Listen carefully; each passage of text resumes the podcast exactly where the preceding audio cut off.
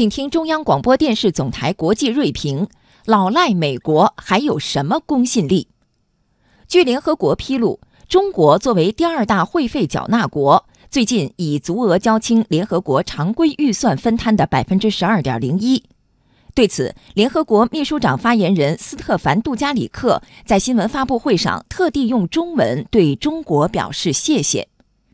与之形成鲜明对比的是，以世界老大自居的联合国会费最大缴纳国美国，到今年一月一号拖欠的常规预算摊款高达三亿八千一百万美元，拖欠的联合国维和经费达七亿七千六百万美元。联合国秘书长古特雷斯指出，美国的维和欠款超过了联合国维和总欠款的三分之一。联合国会费分摊比例主要依据会员国的支付实力而定，一般要综合考虑会员国 GDP 所占世界经济比重、人均收入等因素。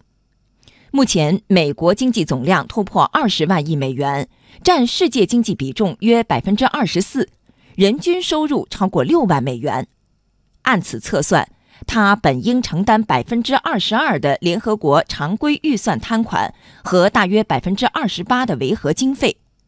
然而这个全球第一发达经济体却长期拖欠会费，蛮横要求降低缴纳比例，不断给联合国工作和维和事务添堵，名副其实的成为令全球生厌不耻的老赖。美国当然不是交不起会费。拖欠行为的背后，其实是美国对联合国等国际组织的蔑视，对多边协调机制合则用，不合则弃的蛮横。这突出反映了美国优先、赢者通吃的霸权思维。人们看到，这届美国政府上台以来，一边上演眼花缭乱的退群大戏，如相继退出了巴黎气候协定、联合国教科文组织、联合国人权理事会。伊朗核问题全面协议等，正在退出联合国武器贸易公约，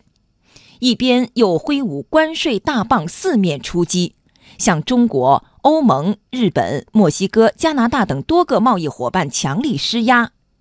其原因是美国认为，当初主导建立的二战后国际秩序和世界贸易规则等，现在不合自己心意了，不能为自己所用了。因而，他要随意践踏，甚至想推倒重来，重建一个美国主导且拥有特权的单极世界。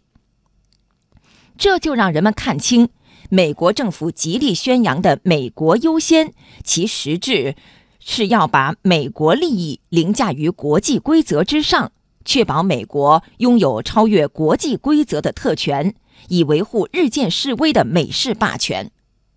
这一口号与美国长期奉行的单边主义和强权政治政策一脉相承，但又更加激进、露骨和张扬。得道多助，失道寡助。在当今全球化与多极化的舞台上，美国却日趋走向封闭孤立，而造成这一切的，正是违背历史潮流的“美国优先”政策。